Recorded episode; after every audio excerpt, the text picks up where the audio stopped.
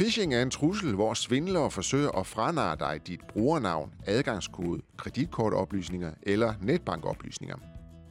Svindlen er som regel kendetegnet ved, at du bliver kontaktet uopfordret, enten via telefon, mail eller sms. Måske bliver du opfordret til at klikke på et link til at oplyse dine kortoplysninger, eller måske til at indsende et billede af dit NemID nøglekort. Svindlerne benytter ofte en tidsfaktor til at stresse dig. Du har vundet et stort beløb, men du skal give os dine kortoplysninger inden 24 timer. Eller skynd dig at give os dine kortoplysninger, ellers bliver din Netflix-konto lukket i morgen. Du kan minimere din risiko for at blive offer for svindlerne ved altid at følge disse fem råd.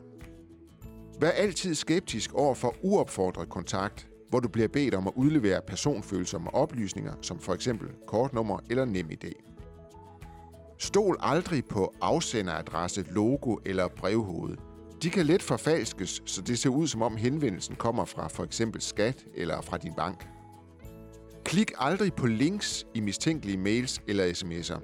Linket fører typisk til en hjemmeside, som er en tro kopi af for eksempel Skats eller bankens hjemmeside, men som udelukkende er skabt for at franare dig dine personlige oplysninger. Tag aldrig nogensinde billeder af dit NemID nøglekort. Heller ikke for bare at have det liggende på din mobiltelefon. Hvis du ikke bryder dig om det fysiske nøglekort, så brug i stedet NemID-appen. Den er super nem at bruge, og den øger sikkerheden betragteligt, fordi man altid kan se, hvor den forsøges anvendt. Husk, at din bank, Skattestyrelsen, NemID eller andre offentlige myndigheder aldrig vil bede dig udlevere personfølsomme oplysninger, hverken over telefon, per mail eller sms.